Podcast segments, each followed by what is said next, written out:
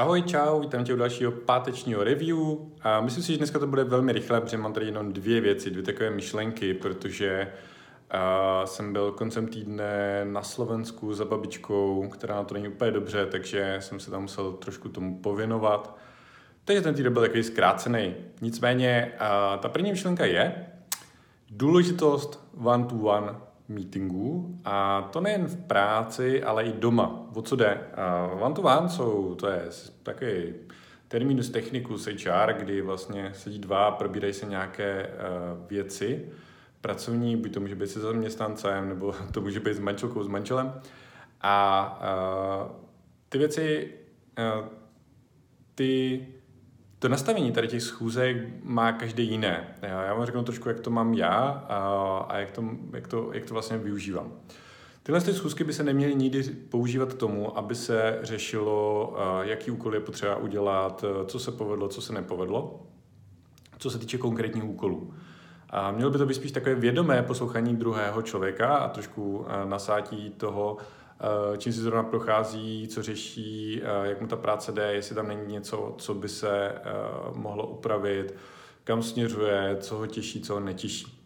A podle toho máme strukturované ty otázky. A to první, co se ti povedlo, co tě jako potěšilo v uplynulém měsíci, co tě nepotěšilo v uplynulém měsíci, jestli máš na mě nějakou otázku.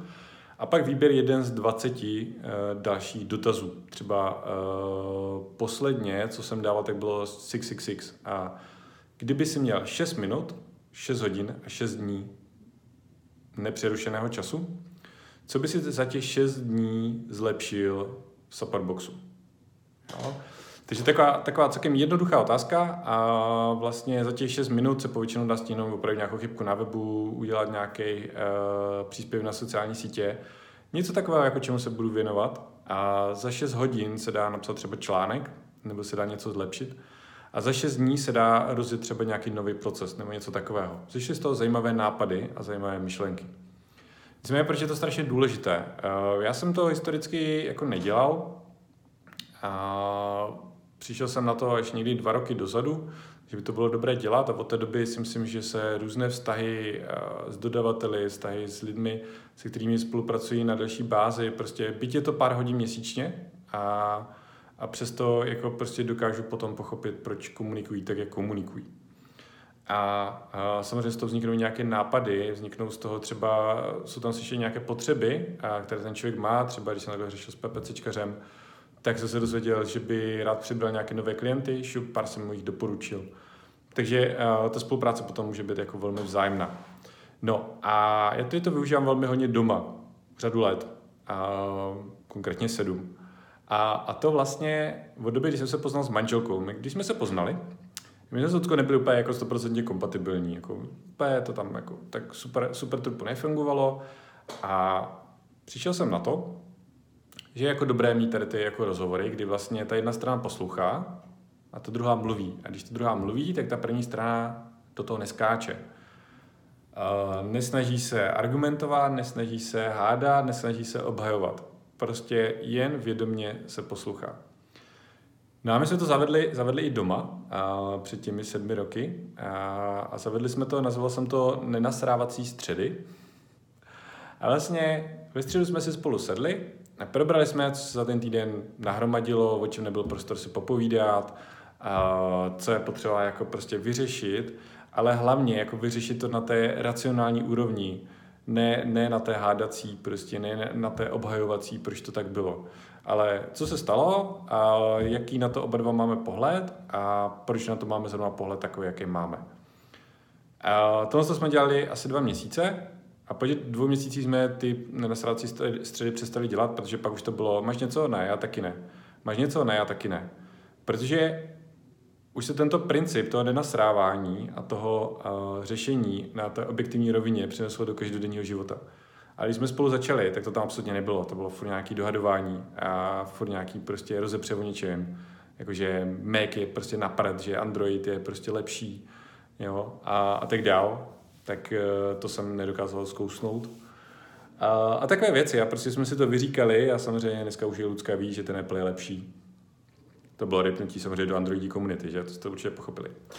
Nicméně, a to, co je, to, co je na tomhle důležité, co byste si měli odníst a co by se měl přenést nejen do osobních vztahů, nejen do schůzek, nejen do jednání s kýmkoliv, tak je to vědomé poslouchání té druhé strany a důležitost toho, aby eh, ta druhá strana mohla vyjadřit svůj názor, aby ho mohla vyjadřit komfortně, bezpečně, bez toho, aby se musela strachovat o to, co bude za reakci, a bez toho, aby se musela obhajovat a dát tomu ten prostor.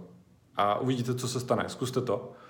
Já jsem nenasrávací středy poradil už mnoha párům, mnoha lidem a vždycky, vždycky byli nadšení. Vždycky mě pak říkali, ty Mario, to je úplně boží, hele, my jsme to zkusili.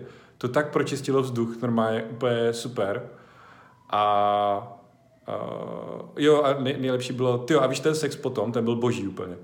To, to byla nejlepší reakce, co se pak dostal jako zpětnou vazbu. Uh, takže to, takže pokud chcete kvalitní sex, uh, zaveďte si nenasrávací středy a, a, a one to ve firmě. A může to spolu i souviset s tím sexem, nemusí v té firmě, to je na vás. Nicméně, uh, druhá věc, uh, to jsem dostal dotaz tento, uh, tento týden, kdy jsem vlastně sdílel, že jdu ve čtvrtek za novým klientem poprvé do Havířova a následovala jako otázka, že proč vlastně se věnuju těm konzultacím a proč nemakám na svých věcech, že bych vydělal víc a tak dále. To je všechno sice krásný, je to všechno sice pravda, a proč trávit dvě hodiny a tři čtvrtě na cestě do Havířova, že by mohl z, pohodu, z pohodlí domova něco a tak dále. Nicméně já mám na konzultace vyhrazený jeden den v týdnu, a to čtvrtek. Čtvrtky jsou konzultační dny, kdy jezdím za klienty, klienti jezdí za mnou, nebo máme online cally a tak dále. A pro mě je to nesmírně důležitý styk s tou realitou, s těmi klienty a jejich potřebami.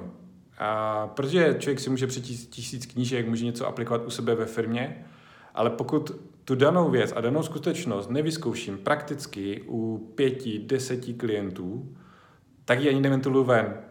Jako je sice krásný, že prostě zavedení procesů mě zrychlilo firmu a zlepšilo výsledky a něco všechno. Ale jak to zavíst a ten, ten celá metodika, ten celý postup, to prostě člověk musí vidět až u toho klienta. Třeba v ten čtvrtek jsem zjistil, že v onboardovacím mailu, který chodí zákazníkům Supportboxu, každému jednomu, co si založí svoji e-mailovou schránku, tak je tam větička, která tam je od roku asi 2015, a kdy ten Supportbox měl odpovídací okýnko ještě dole. A tam je větička jako odpověste mi dole, abyste si to vyzkoušeli. Jenomže to odpovídací okýnko už je dneska nahoře. A od roku 2015 nám to tam visí, protože uh, i když jsem si ten mail četl nedávno, tak jsem ho samozřejmě nepřečetl vědomně úplně celý. Moje chyba. A upozornil právě až ten klient, uh, nebo až ta klientka vlastně, když jsem tam byl a procházeli jsme spolu jednotlivé věci, a mimo jiné i nasazení supportboxu. Takže uh, a tohle je zpětná vazba, kterou si, které si všimlo možná dalších 50 jiných zákazníků, možná 100, ale až teprve tam jsem ji dostal přímo na talíři.